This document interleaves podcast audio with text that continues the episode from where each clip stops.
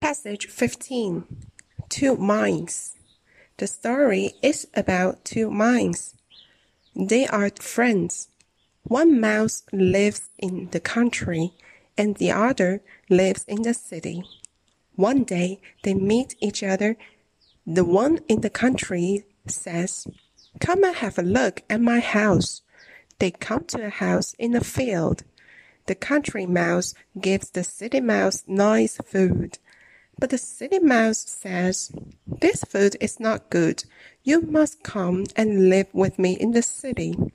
So they go to the house of the city mouse. It is a very good house.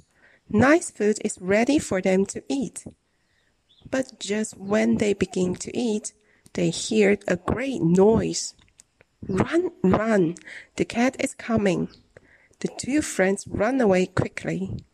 After some time they come out.